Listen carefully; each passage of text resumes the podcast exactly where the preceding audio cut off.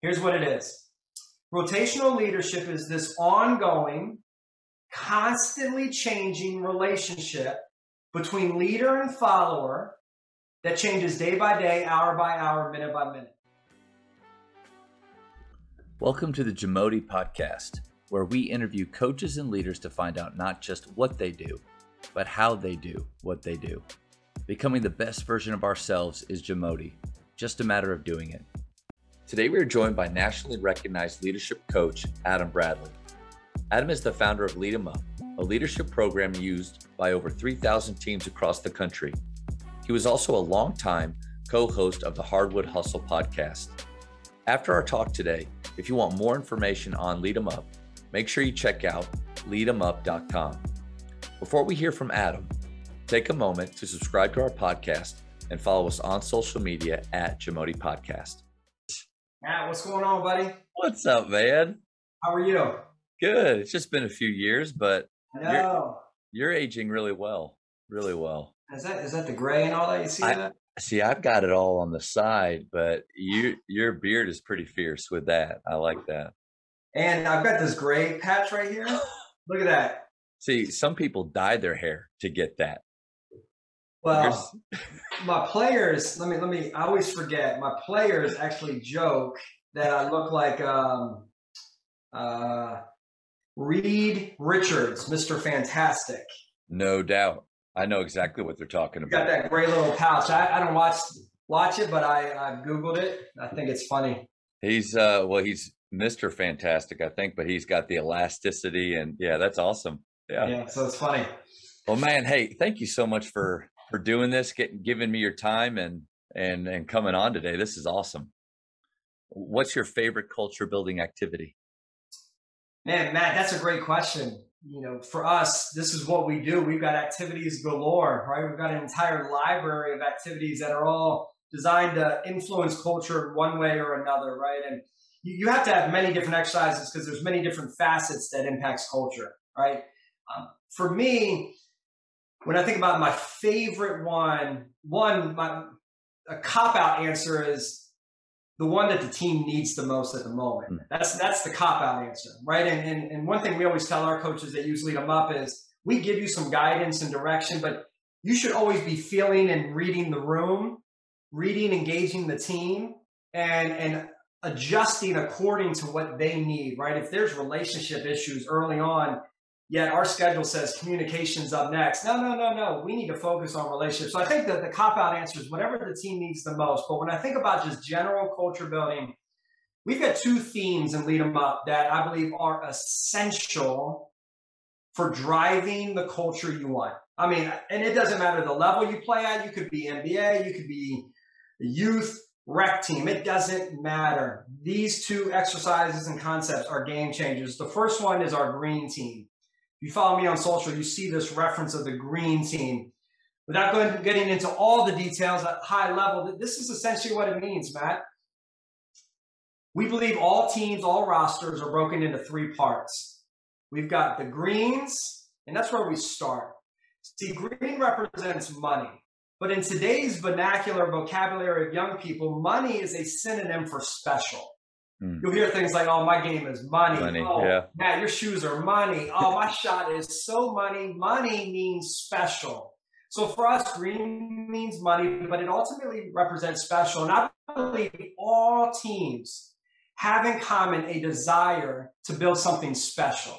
Hmm. Well, the only way we can do it, the way we communicate it, is that we need to be green and build green. That is this money area that we talk about. Now we spend time with the players and we actually build out with the players what it looks like it means to be green, to be money.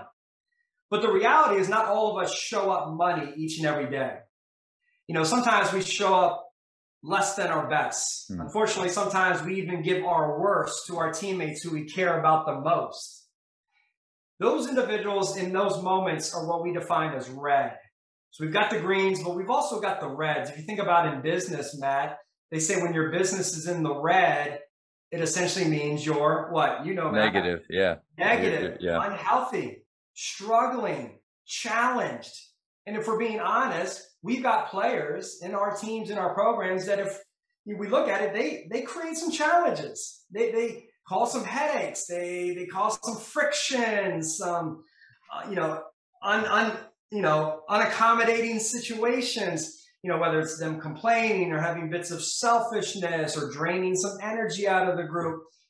We have reds on our team as well. Mm-hmm. But we also, and the majority of our team lands in what we call the middle section is the gray area. So we've got the greens, the grays, and the reds. I'll tell you a little bit about gray. Gray, if it was on a temperature scale, would be lukewarm. It's not hot, it is not cold. Grays like the team, but don't love the team. Grays care, but are not all in. Mm. Grays work hard, but are never the hardest workers.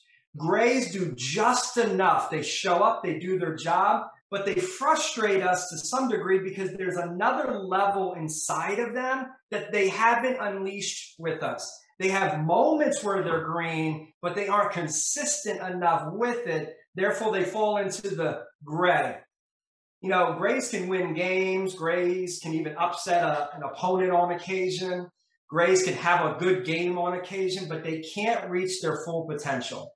So when we teach this concept of the green team, we put it into action, Matt, that it is the player's responsibility at this point that we want to do everything we can to remove the red, sway the gray, and build the green.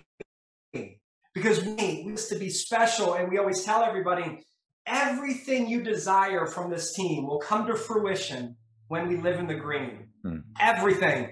You want to be more competitive? It'll happen when we're in the green. You want to win more? It'll happen when we're in the green. You, you want to enjoy the process more? It'll happen in the green. You want to have better relationships with your teammates and coach? It'll happen in the green. Everything you want, no matter where your mindset on the team is, will come to fruition in the green, but we've got to build it. We teach seven principles on how to build the green team. I won't go into that today, but one thing that's really nice is we we also sit with the players when we do this and we go through this evaluation of the team to identify what percentage of our roster currently is green what percentage is gray and what percentage is red.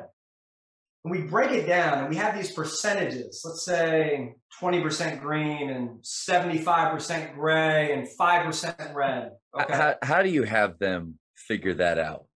Yeah so it breaks down on the seven dynamics that we talk about what it takes to build a green team.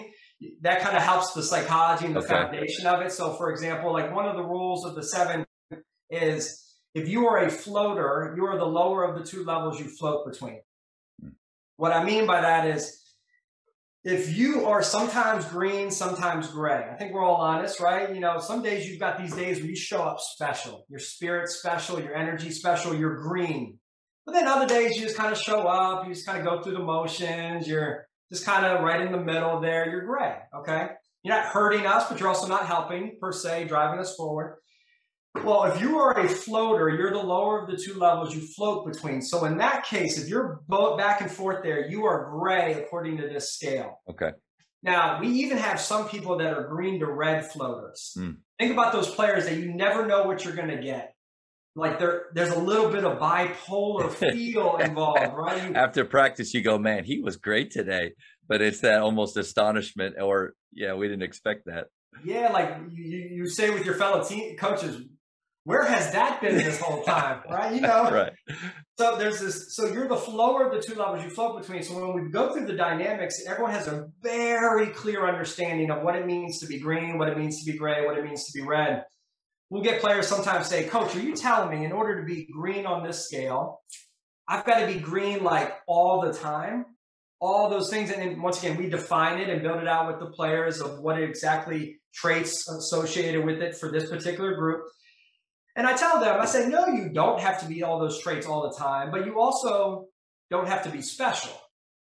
And I know that sounds harsh, but if you desire to be special, then yes, you need to work to be that all the time, or at least in our perspective, 90% or greater. And I usually break it down and illustrate it like this. Let's say you showed up green three out of the five days we're together this week. Monday through Friday as a team, we're together. You show up green, really special as a teammate. Three out of five. I, I love asking the players, I know it's not a math uh, exercise. But what is the percentage of three out of five? And Matt, I'll ask you that question as well. Three out of five is what percent? Yeah, 60, 66. 60, yes. Okay, like Ali, you, you I, I, panicked for just a second, which I I, I would have uh, guessed players do too. Anyway. Yeah, I, I, well, I was like, all right, we're about to enter an awkward moment in the podcast if Matt doesn't get this one right. But yes, your 60% is right. And, and I remind the players, I'm like, what does 60% get you in school? Like, at least in the Maryland, you're like a D or a D minus. Like, it is not good. So if we think we can show up three out of the five days special and think that's effective or high level or special, you're wrong. But here's where I also remind them a piece of encouragement. If they are showing up three out of five days, let's say, green, they know how to be green. Yeah because they do it some days. We've just got to work on how to be more consistent, how to repeat the good days, how to overcome the obstacles and the challenges that derail us, that cause us to have these red moments. So, going back to where I was saying, we, we have these percentages, and the players know, man, they know who's gray, they know who's red, because we frame it in a way that they get it. Okay. Mm-hmm. It, and we break down the percentages and whatever they happen to be we essentially say we don't care what these percentages are today because we're beginning this process. We're in the process of building. So I'm not concerned about where they are today, but I am concerned about where they're going. Mm. And every month we're going to come back and do a green check. Okay. We're going to check our numbers. We're going to see the progress we're making. The one reason I love, part of the reason I love this exercise is it gives a quantitative measurement to growing the culture within the program yeah. that most people lack. And young people don't understand it. When we say we need to build a special team or we want to build a healthy culture, I don't think most players can visualize and contextualize what that actually means, and even more, how to measure the progress. Yeah. If you say, Matt, we need to become better on the offensive glass, rebounding, we got that. We know what that looks like. We know how to track the growth of that. We can see the progress. But when we say we need to build a healthy culture, we want to build a special team environment. It's like, okay, am I there yet? What does that look like? I don't know. With the green team, we quantify it so we can come and say in the beginning, okay, we're 20% green, 65% um, gray, 5% red to start out. Okay. And I may have done the math wrong. 20, 65, that's 85, 15 now, now, we, now we've both had the moment, so no problem. So, but let's say we come back a month from now and that 20% green is now 40% green. We still got some grays. We still have a little bit of reds. Let's say red moved from 15% down to five. Gray kind of hovered around the same. Okay. Yep. We've got a great story to tell now. There's some reasons for optimism. We can celebrate our win as a culture because we can say, listen, I want y'all to realize what just happened. Over the last 30 days, we doubled our green we doubled the amount of people that are all in, giving their all day in and day out. And we reduced by two thirds the number of reds. We started at 15%. We're only at five now. We are moving in the right direction. And guys, doesn't it feel better? Can't y'all feel it? Because we feel green. You know those teams, those special environments. These are the ones you look back on years later. and say, that team in 2019, 2020 was so special, right? We know what it looks and feels like. So that is one exercise that we find extremely important. And we've got so much that we build off of it. We verify athletes green, like on social media, where you get verified with the blue check. We do yeah. it like this, where we green check them and we verify them. Love that. Okay? We do a lot of things. We talk about green standards because if you're not defining the things that define green clearly, it will create right. disconnect and miscommunication. So, for example, if one of our traits that we come up with with the team is hardworking, right, is one of those green traits that we want to aspire, unless we define it, we're setting ourselves up for miscommunication and conflict.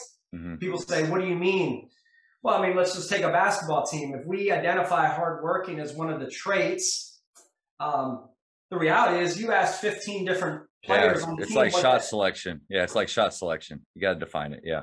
You have to, right? I mean, 15 different people are going to say, you know, oh, this is what it means to work hard for me. Now, all of a sudden, you can't, it's so important for coaches listening. You cannot ask your players to hold each other accountable unless you've defined clearly the standards. Hmm. Because if I'm going to hold you accountable as my teammate, Matt, for working hard, and we haven't defined it, I'm, I'm not going to be able to do so effectively because I'm going to say, Matt, you're not working hard enough, man. You got to put in that work. And you're going to look at me and be like, nah, man, I am working hard. And I'm going to say, no, you're not. You're going to be like, yes, I am. And the reality is, neither of us will be wrong. We just aren't on the same page. Yep. And that's the leadership's part and fault on the, the team, right? To not having defined that. So we talk about that. We do that through a green standards approach. But um, that that's one exercise. Can I Let- share my second? yeah, let, let me ask you. though. Let me ask you, or, or one thing I just, I guess, appreciate really about that too is is I my thought of with culture building activities, you know, is eh, you're basically throwing everybody into it, expecting for them to do it the same way and and and get the same results. But in that game or drill or activity, you're really you're meeting them where they're at at that point. And it's okay where they're at at that point but you made a great statement about it's not about where you're at today but just where you're going tomorrow. I think that's really powerful with that with that game right there. Yeah, I, I'd agree. And I also think when you when we build out the green, what it looks like to be green, that profile, and we do it, the players are doing it. I'm, We're just facilitating it. Mhm. So then when we later want to go back and hold them accountable, we just simply hold them accountable to the things that they communicated to us that they find most money, most special, things they want to see, right? Yeah. They define and build out the red profile, which is them essentially telling us the things they can't stand to see with teammates. Okay. So once again, I'm not I'm not just saying don't do that for the sake of me not saying it. I'm saying it because you all told me last month you all can't stand that behavior in this group. yeah You can't stand when we're selfish, whatever it happens to be. So I think there's twofold, right? It's them defining what the team looks like. And then it's also us just establishing we are building, right? We're not like, let's keep it in perspective. And we do that in basketball. We often say we want to be playing our best ball when it matters most, that's right right? But I don't think we've done a great job communicating, recognizing the building process of the culture and just being okay with, hey, we're not there yet, but like we're going to get there. man def- defining those standards like i while you're te- uh, while you were talking about that as far as like even hard work i'm kicking myself for all of the empty filler words that i use from day to day of hey today we need to work hard and, and you're right on the money like that, just like shot selection there's 15 different ways that they're defining that and so uh, part of coaching the art of it is getting the fluff out and really defining what you're doing, what you're asking them to do. Thank you for that reminder. That was Yeah. huge. So, in, in the way we do that, we simply ask the players, like, hey, when we talk about hard work here, I need some examples. I need you all to communicate to me how does hard work manifest itself within this group? What does it look like within this group, not past groups, in this group? So tell me, like, what do you want it to look like? How do you want it to look? If you want to say we're a team that just works hard, explain that to me. Describe it to me. And I'm going to take notes, okay? And I'm going to take all y'all's feedback and we're going to come up with a little bit of a of an action line, a little bit of a quick description, a, a 10 word or less ideal kind of mantra about working hard as it relates to this group so we all can be on the same page. Okay? What's the engagement like in that conversation? Because I'm, I'm trying to think of what it would look like with my team. Maybe the first minute or two, it's pretty quiet. Like, how are you leading them through that, or do they just jump in and they're you you have you been surprised with how engaging they are from the beginning? I think naturally you're going to find the more extroverted ones will engage first, right? And and then it'll be really up to you as the facilitator to engage it correctly. So I'll do things where I'll lean on those maybe to start it if I feel like it's kind of off to a little bit of a slow start, the hands aren't popping up. I'll then go to one or two where I know I'm going to get something from them because Yep. of their personality. And then I will then take something they say and position it to another player. So if this person says, like, you know, it means like, you know, it means, you know, putting in extra hours beyond just what the team says, you know, the, the coach says of us, right? It means beyond just those 10 hours a week the coach says. I'm like, okay, hey, Mike, and maybe Mike's a quieter guy. What do you think about that? Yeah, Do, do you agree with that, Mike? So Mike may not speak on his own, right? But he may endorse or build on Yep. or add some quick little perspective. You know, so I try to just pull it out of them in a natural way. Um, and yeah, I mean, you know, you're dealing with young people, so it you know it varies. Um, that's good. but but yeah, you just got to you know kind of practice the art of facilitating and figuring out how to kind of get it. And I, th- I think one I always love one little hack that I do is the one thing. I call it the one thing. Hey, everyone, when we get into these discussions, I need everyone to be prepared to share at least one thing.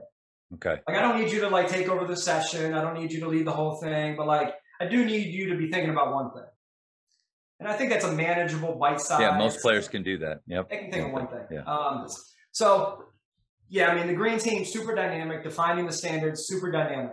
So I, I knew this question was going to be difficult for you to choose only two because of all the trick, all the not tricks, but all the things you have in your, you know, in your backpack. But what would be your second favorite culture building activity?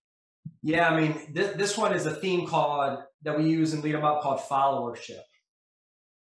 Matt, this one is an absolute game changer. My my team in Lead 'em Up actually believes, even though green team is our core, they believe followership is is better and more important.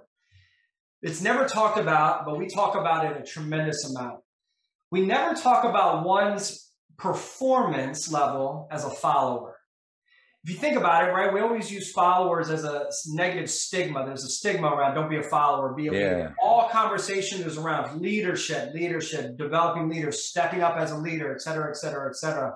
We never talk about followership. In fact, I've been in this space for eight years. Like prior to us creating it, I don't even know where the word came from per se. Like I never really heard it brought up. Okay. Um, are you super familiar? And is this a familiar word used? Oh, oh no. And I'm, I'm, I'm, yeah, not at all. So followership defined in our vo- vocabulary as one's performance level as a follower. We believe in order to build healthy cultures, in order for us to uh, have leadership that works, it only works when we perform as a high level as followers. Mm. Because you can pour into captains, you can pour into leaders, but I have seen over my experience more often than not, the reason we lack great leadership in our teams isn't because we lack great leaders or individuals who want to be great leaders. We simply have difficult followers. They burn out our leaders, Matt. They don't respond well. Yeah. They push back. They get defensive. They think you are trying to power trip, and then now there's like an emotional, like you you think you know it all, trying to tell me what. Th- There is challenges.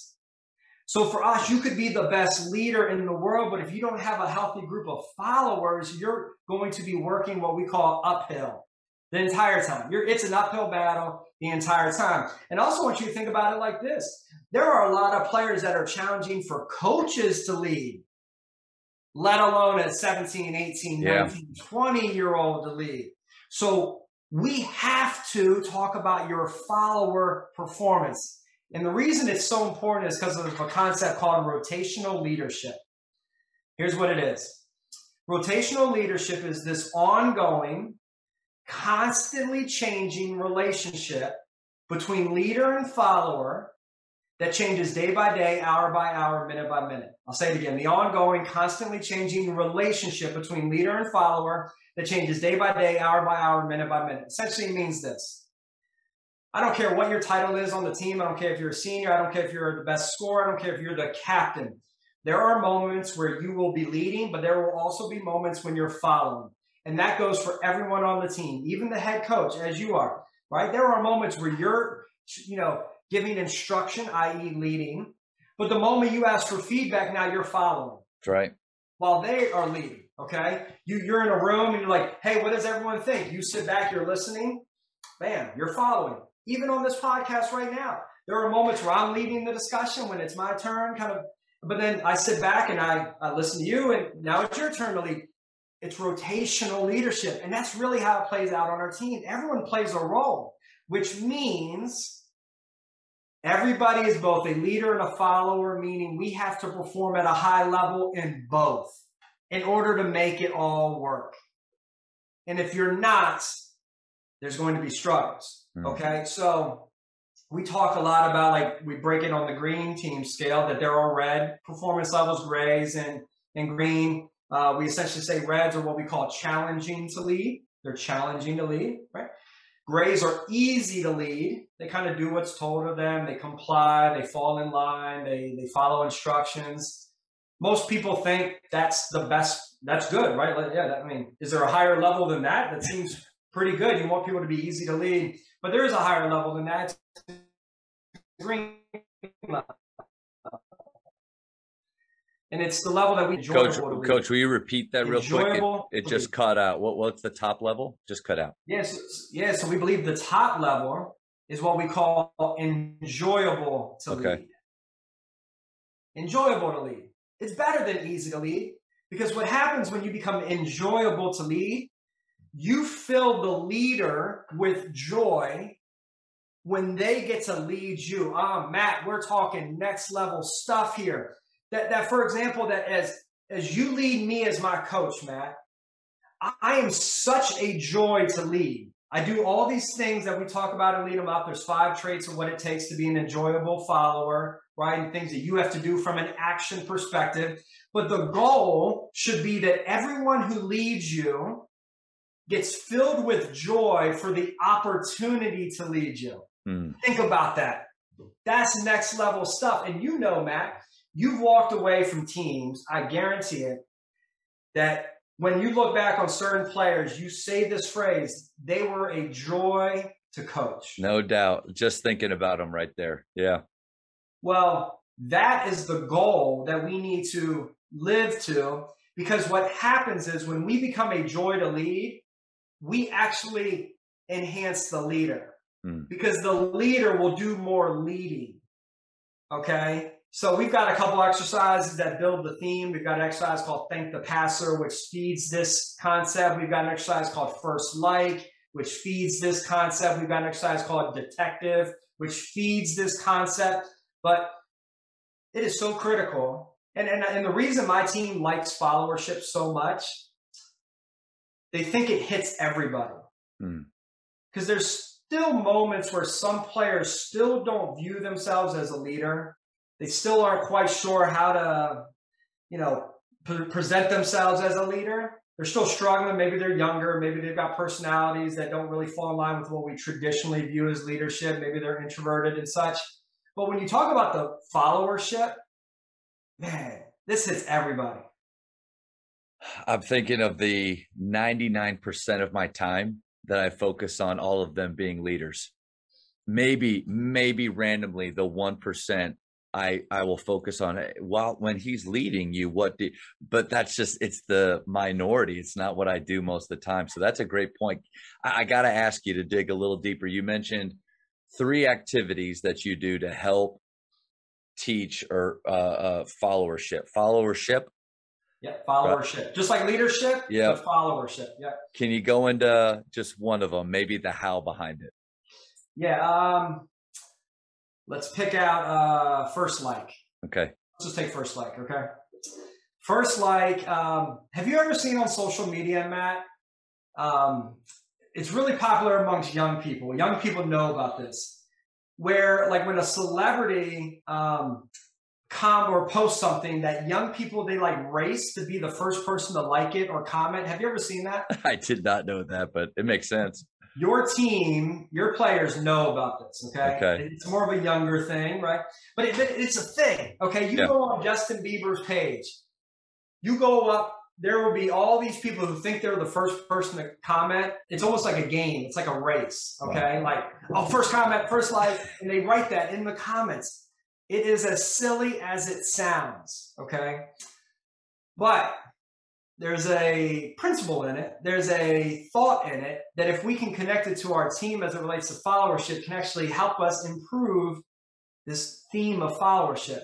You see, when we have individuals that demonstrate positive acts of leadership on our team, or in the process of trying to push us in positive directions as a leader, it could be something as small as one player trying to get us hyped up, okay? Or yeah. a, a player trying to get us to slow down and, and lock in and focus because we're being a little careless. Okay. Like whatever, whenever someone's trying to move you in a positive direction as a team, there is nothing more awkward from a leader's perspective, nothing more deflating than when they try and they step out in faith to do that and it's met with crickets. Right. Or it's met with opposition or there's no support with it. There's no no other teammate like speaks up and they feel like they're the only one fighting for the team. Yeah. Okay. It discourages them. It deflates them. Right. It gets them to the point where they're like, after a couple attempts, they're like, screw it, I'm not gonna do that anymore. Like, I'm the only one that can. Like that type of thing. Okay. We teach this concept called first like. That when we see a teammate trying to demonstrate or put together a positive active leadership, trying to move our team forward, we as teammates need to race to be the first like, i.e., the first to support and endorse it. Mm. Okay. So when you, as my teammate, are like, hey, let's go, lock in, let's go. Hey, man, we're flat today. Let's bring the energy. I don't want to leave you hanging. I we we metaphorically say that's like posting something on social and nobody liking it. It's awkward. You're like, am I am I living in my own world here? Like, where's the love? You know, yeah. like I know we don't post it for the likes, but it feels better when you get some likes versus no likes, right? Like, so we say that we're like, man, don't leave your guy hanging, right? Don't leave your girl hanging. Go over and be the first like, right? So they cheer, they they try. You come in, hey, y'all heard what Matt said? Let's go, let's go, right? be the first light. We want to celebrate who's the first light, right? So as a coach, I'm going to teach that, but then I'm going to celebrate the first lights. Okay. Yeah. I see that. Even though you may have initiated, I may say, Hey, Joe, hey, what do you get Matt's back on that? Great job. Right. We're going to celebrate that. But there's another level to it that our players need to understand. You know, in social media, they talk about virality. Hmm. Okay. When things go viral. And when things go viral, what they're essentially saying is that it has made its way to everybody. It is permeated through the entire internet space. Now everybody's aware of it, everybody's engaged on it. It has gone viral. Okay.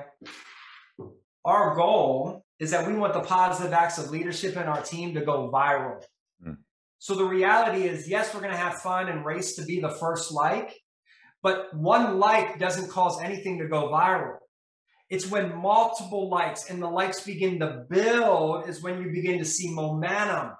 So for us, you're trying to hype the team up. I'm going to race to be the first like, but everybody else has to jump in because we want it to go viral, i.e., we want it to make its way through the entire team. You with me on yeah, this, right? Yeah. Okay. Now, what happens and why this performs as such a great role as a follower Let's go back to you as the leader. You took that step of faith to lead the group in that moment. You saw the team hasn't been locked in, hasn't been focused, no energy, right? You stepped out, you tried to initiate it. All of a sudden, you speak up. There's a little bit of risk there. You don't know how it's going to be responded from your team. But then all of a sudden, your teammates have your back. One runs up and gets your back, right? They are that first like, but then you begin to see it just make its way through the team and you sit back and you're like, wow, yeah. that was awesome. I spoke up and I could feel the team in the room change. Wow, that was awesome. Now, what you're doing is you're walking away from this moment of leadership with a feeling like, I want to do more of it. Yeah. Because my team has my back. It's because they performed as a high level follower in that moment. Now, when it's their turn to lead, Hopefully, we all do the same. And now we've empowered the entire room, every single one of us to, to be that leader that, that has confidence that when you step out, your team's going to have your back.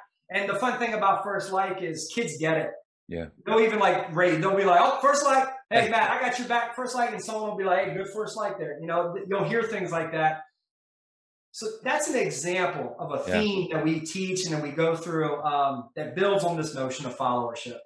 I love that. Yeah, thank you for sharing that because I know you you've got your your program where you guys come in and do amazing things, but just it, it makes it a lot clearer for me of okay, I get it, I get what I want to try to accomplish, but how? How do you accomplish something that special with the team? That helped a lot. See, can you see that though? Oh yeah, because you you you see it sometimes just organically, naturally happen, but it's just every once in a while. It's not common so you remember back to those times when, man, my my own player came and put his arm around me. You know, like those types of interactions, and like you said before, being a joy to coach, a joy to lead, way more uh, impactful when they are treating each other that way. Yeah, and yeah, I mean, it, it and the one thing, one thing we've done, I think we've done a really good job with and Lead 'em Up. You know, because obviously we come out and we work with teams. We also provide the curriculum for coaches to use all these themes and teach it themselves and such. But it's really important. Every, everything we teach, we put through what we call an MPS filter. Is it memorable, portable, and sticky? Okay, hmm. those are the three phrases. Everything. You know, is this kind like are we teaching in a way that's producing a memorable environment? That's the memorable. Okay like just the overall teaching environment to Lead 'em Up? Can we create a memorable environment and experience within Lead 'em Up where people say, oh man, I really enjoyed, I really gained, I really grew, whatever. Portable. Are the themes and concepts we're teaching able to be portable, used in different areas at different moments, on the court, off the court, in the classroom, at home, etc. And are we using phrases that are sticky? Yeah. Right? Do they stick to the hearts and minds of our players for long, extended periods of time? Things like first like man, they're they're memorable, they're they're portable, and they're sticky. And and although the concept like may not be the most revolutionary concept, you know, people may have heard things like, you know, the first follower, you know, is always the is the most important person. There's a really popular YouTube video about a dancing, uh, the first follower dancing at a concert. Um, Google it if you like, but but we present it in a way that young that sticks with young people. They get it. And it's they use it. So, you know, I think that's part of the challenge too, is just how are you presenting it? Yeah. Yeah, that's that my thought was too. It's that's part of the challenge for coaching is are the things all the gold that we we have in our mind, the things that we're saying, is it actually sticking in their heads or is it going in and out and we have to reteach or because uh, that's the goal is for them to be learning daily moving forward. I, I agree i love that. And I, and I think from a leadership standpoint obviously there's a lot of great leadership content out there. A lot of great individuals with great intentions great experience all of that. I'm just going to be honest. I just don't think a lot of them do a great job creating sticky teaching principles. I, I just don't think their content sticks yeah, you can fill up. You can sit in front of them and fill up a notebook, but unless you're reading through that notebook, it's not staying. Yeah, I mean, it's powerful. It's good. It's healthy. Yep. It's not a negative, but you know, you just got to really, really hone in on your audience and get them to understand um, and and get and present it in a way that gets it. Like the first like when you teach this, Matt, if you ever build that theme, right? And you start talking about the actual reality of first like on social media, man, these kids have such a blast, right? They because they're like, oh, I know about it, coach, and then you have fun with it. You're like, who's yeah. done it? Who's done it? And they'll be like, oh, Mike's done it. I know Mike. Mike, you've done it. They start having fun. They're like, you've been doing that on Bieber's page or Ariana Grande's page. I saw you. You know, like, and then all of a sudden you build some fun in it. Right now, there's a phrase, um, you know, that once they hear it and they think it every single time they see social now, and they see celebrity, and they see people do it it'll resonate back to this moment of leadership. Yeah. This theme. So the Jamodi podcast is powered by The Laser, the most advanced basketball training system ever created. It's designed to help players develop their change of speed, pace, and direction.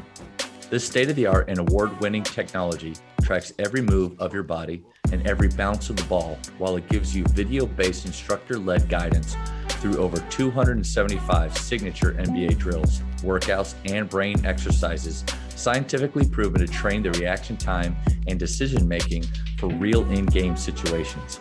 For more information, check out handlefitness.com. You, you help so many people out with so many programs, so many players out with their culture, but it has to start with you. How, how do you live out your culture on a daily basis? Well, um, you know, that's a great question. You know, like everybody, we say those that are green don't wake up in the green. You know, they've got to work to be in the green. They've got to, you know, do certain things. And, you know, for me, um, you know, my faith is really important. So I, um, you know, everything that I do just comes from my relationship with the Lord and, and just being fueled by, by him and, and scripture and such. Um, I'm a major, major, major obsessive listener of worship music, right? Who, who's it, your it, favorite? Who's your favorite? I mean, right now I'm all over this album, Maverick City Music and uh, Elevation Worship. They did okay. a little collaboration. It's called the Old Church Basement. Um, that album's so so good. But I mean, I think I'm probably a man, I like Will Reagan in United Pursuit. I like um, Cory Asbury. I mean, there's a bunch. Okay. There's a bunch. And um, so that's in my ear at all times. I Hmm. mean, it really is. Like I, you know, so for me, that plays a huge role in just kind of getting my mind in a healthy place, getting my temperament in a healthy place, and so I think that that's played a big role in me. Um, is the faith perspective. Lead 'em Up's not a faith-based program, but it's pretty clear anyone who is connected, you know, It's who- infused. It's infused Yeah, throughout. yeah, it absolutely is, and uh, it plays a big role. Yeah, you mentioned that's funny. You mentioned the the the music piece. Uh, I go to Gateway Church here in in DFW, and Pastor Morris talks about quite a bit. You know, you can really tell kind of where your heart's at, where your mind's at, is when you wake up. You wake up with a worship song or a worship tune already in your head, not even before you turn anything on. And and it's amazing. It's like if you take that that self-assessment of where your soul's at and the, you know when i wake up i'm not i'm not hearing anything i'm not feeling anything well i need to be in the word more i got what am i filling my mind with so i, I love the fact that that's kind of for driving your culture daily that's where you got that's where you went I'm so glad you brought that up because it's true, right? You know, these words and these songs, and I, I talk about this a lot. So that's why I said it's funny you brought it up. I love the fact that words and songs get stuck in my head all throughout the day. I'm literally singing or humming worship, right? Moments of gratitude, all the different elements that that worship music helps produce, the fruits of the spirit and such in you. And you know, like today, all day, you know, a million little miracles, right? Like the song "Million Little Miracles" is stuck in my head, and uh, but it's just reminding that like everything we do, is man, it's a miracle, right? The fact that I'm up today is a miracle. The fact Yeah. that Got two little girls and just how they started as a little, you know, you know, in, in my wife's womb, and now they're growing up. I mean, that's a miracle. We we we ignore. it. My dad tells me all the time. We take we are so just desensitized to God's miracles. We don't even recognize that they're miracles anymore. Like Yeah, the birth of a person is a miracle, right? Like it's a miracle. But yeah, we just kind of look over it, you know, as if no big deal. But I say that it's also why the opposite is also true, and why we need to be so conscious of what our young people are consuming as well. Because although we can sit here and say, like, you know, we are thankful that we've got these these hymns and these words that are, you know, re- being repeated in our heads that are helping us through the day.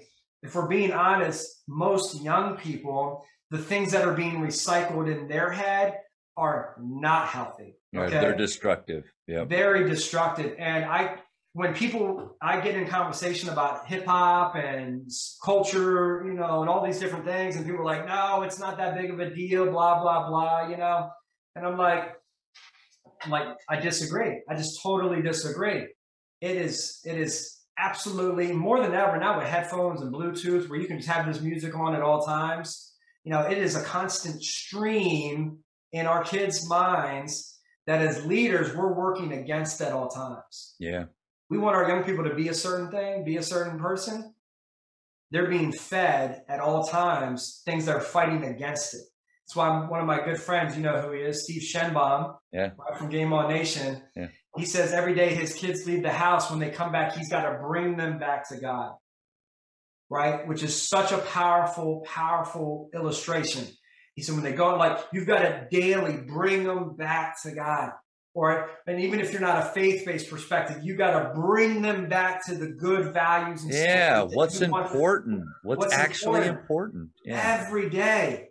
Every day. That's rule six in green team, right? You've got to fight every single day for the team you desire to build. Okay? Because there's a natural pull bringing us down. Okay? And if we wake up each day in the, let's say we wake up right in the middle of gray. Okay? We're just neutral every day when we wake up.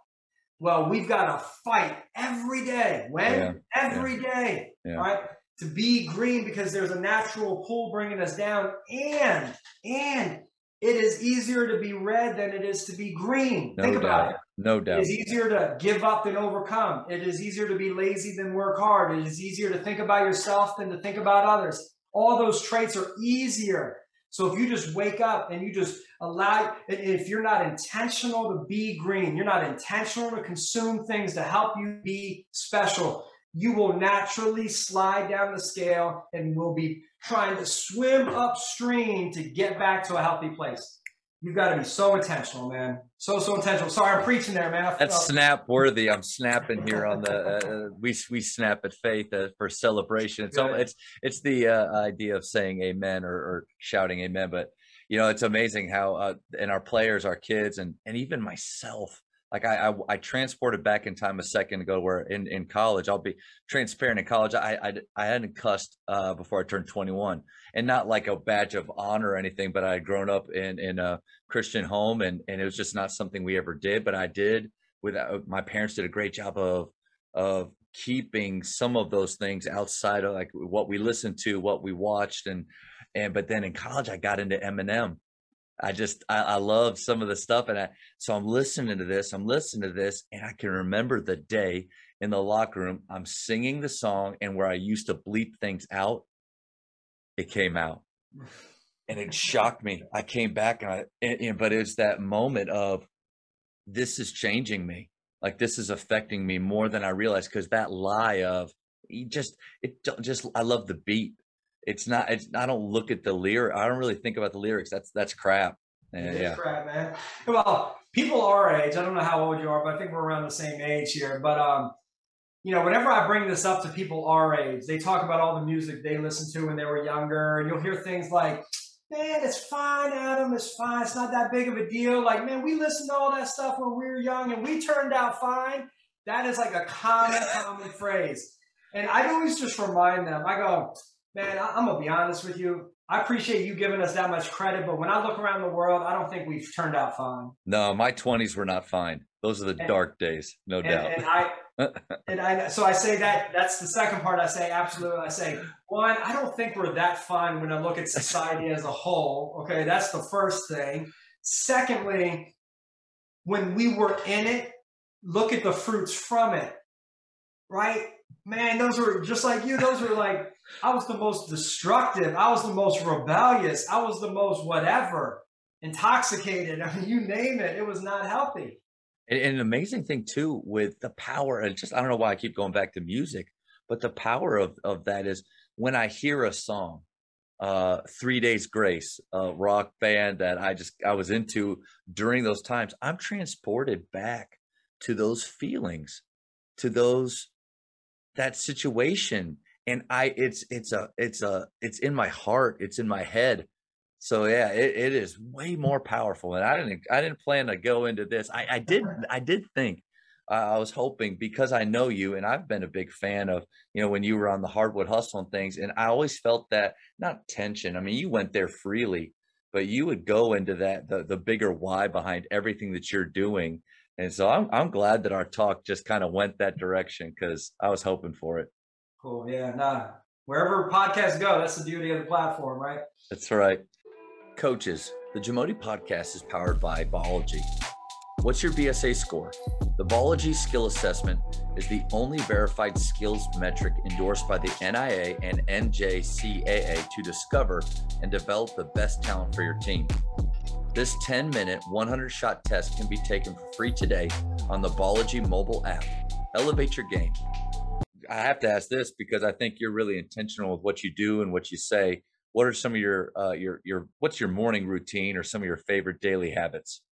Yeah, great question. Um, you know, for me, uh, there's going to be regular working out. I'd say about three or four times. We live in a really kind of cool little lake community, so we're always we got a lot of trails. For me, getting out in those trails to run, um, it's really hilly, so I can't go far, right? but you know, um, it, it's so important for me. I, have just got to get out and, and work out or, or, run every three to four, you know, three to four times a week. Certainly try to do that. Um, you know, I, will be honest. I, I, don't. I'm not one of those with this like regimented morning routine. You know, I, I, think every day is a little different. It's so funny. I remember we did this really cool um, quad group in PGC a year or two ago. Were you part of that? I've been a part of some of their quads. Yep. Yeah, some yep. of the quads. And I remember one of the weeks in the or one of the months or maybe a week or a month, we had to study our morning routine and like what produced the best morning for you.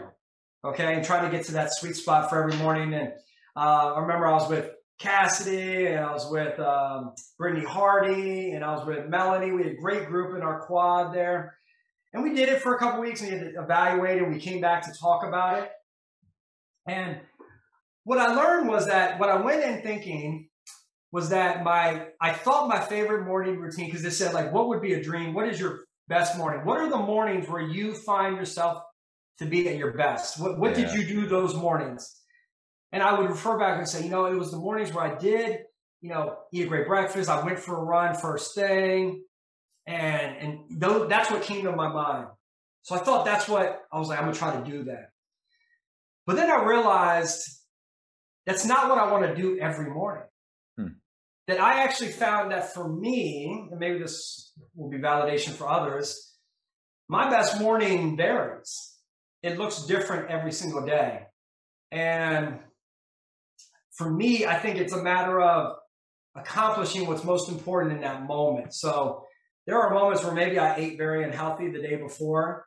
The thing I want to do that morning is run because I feel guilty. I don't yeah. feel comfortable. Like, you know, you know what I'm talking about, oh, right? Oh, no doubt. You're in, no doubt. you're in a fitness family. You know those moments where you're like, I got to work out. I've been eating bad.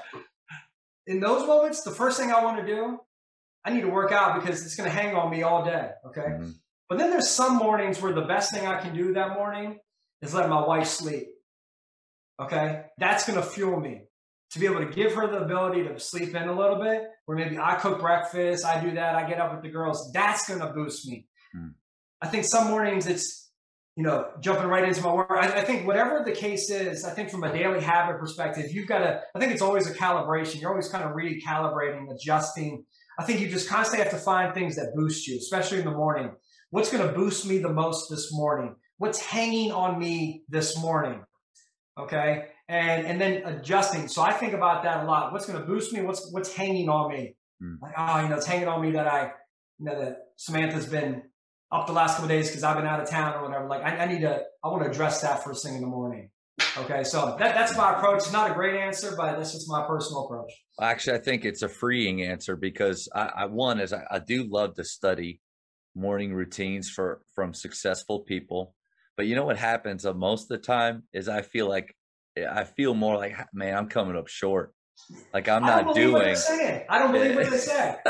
well, okay. The one person that I think you and I would both uh, believe is Mano Watsa. I so when he puts out those videos of his two hour morning routine, his little shaking, every, oh, the, the trampoline, it's all, and the shakes he makes and the walk. Like one, I believe that he he does that, and I believe, but he also he also lets us know too, like, hey, it doesn't have to be what you do, you know, find like kind of what you said. But uh, I do, I, I you're right on the money with instead of the guilt of that you're failing because you may not be starting the way that you think you should be, you know, have a little grace, give yourself some grace and and figure out what needs to be done in the morning to to help you be at your best. And yeah. and it can change from day to day. I think that's huge. Yeah i i love just the thought like hey what's what's what's going to boost me the most this morning right?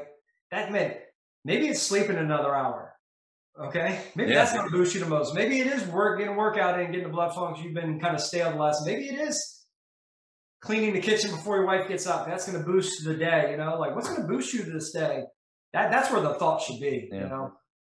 The Jamoti podcast is powered by Sideline Interactive.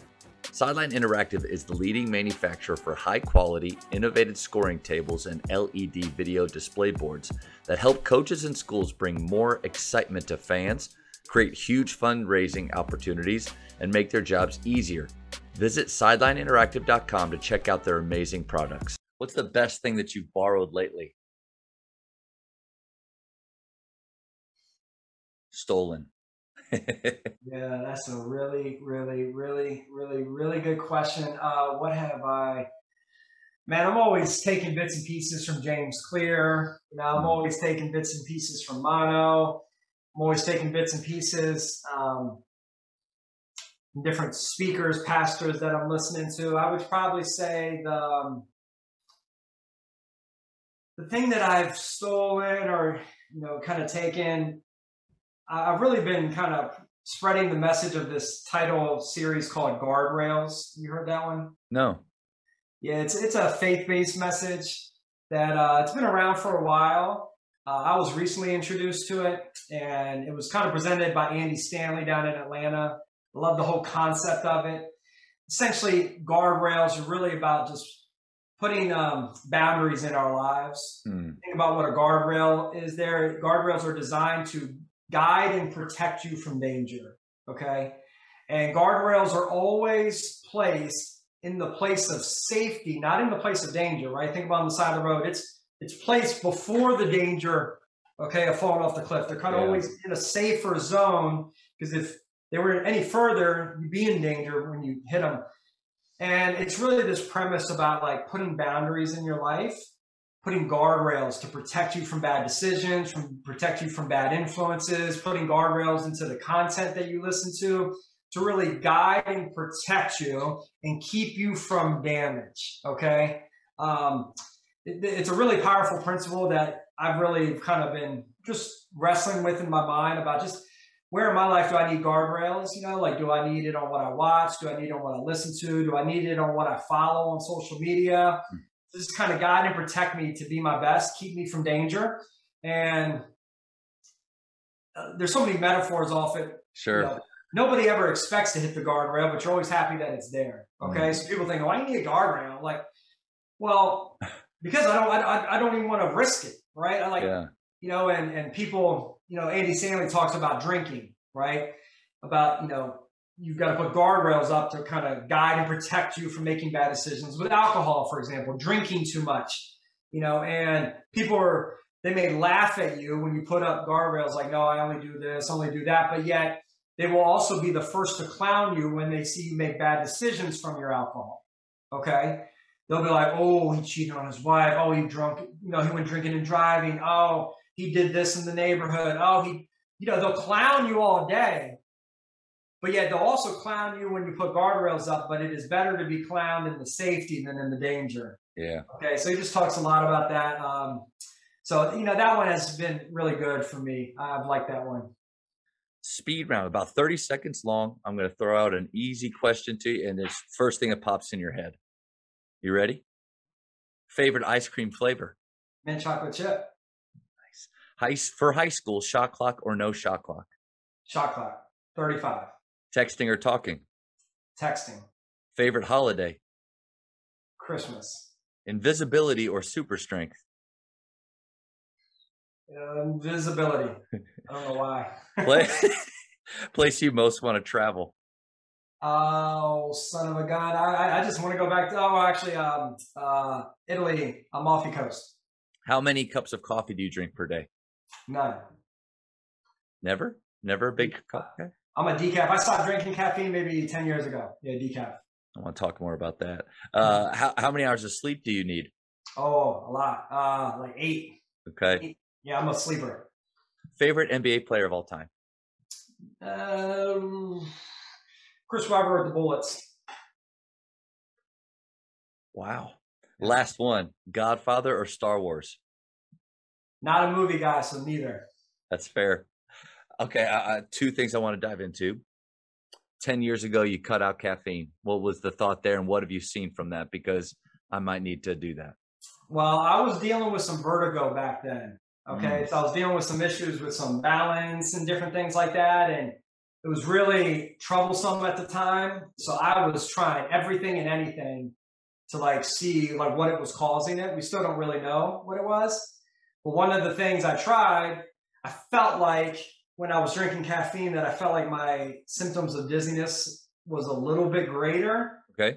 So I just that was one of the things in that moment to like I, I'm, gonna- I'm gonna try everything to stop, you know, to just get my balance back right. And I mean, I'm not dizzy anymore. It's been years, right?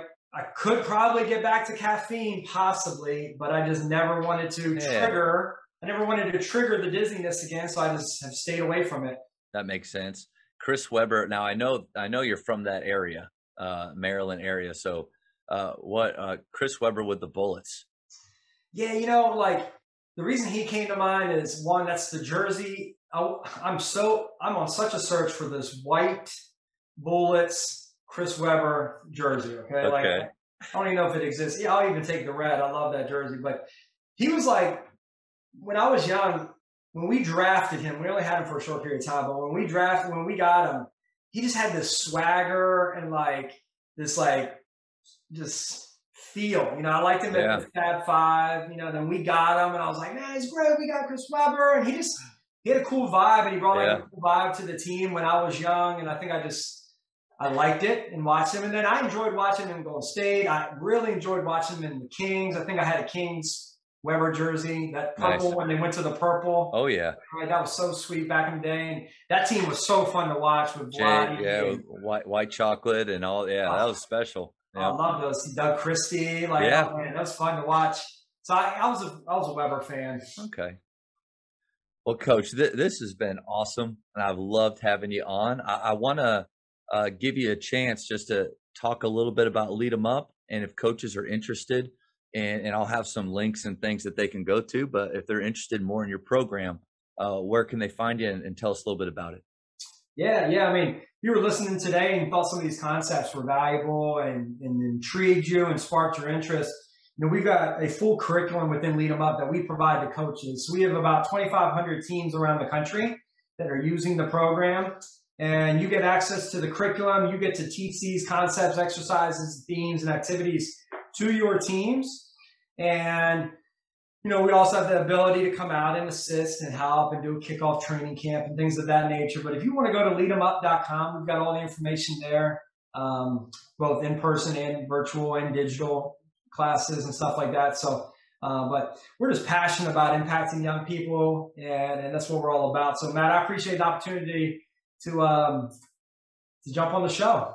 Yeah. Thank you so much, man. Thank you for checking out today's episode. Please take a moment to subscribe to this podcast, share it with your fellow coaches, and find us on social media for what's coming up next on the Jamodi podcast. It's just a matter of doing it.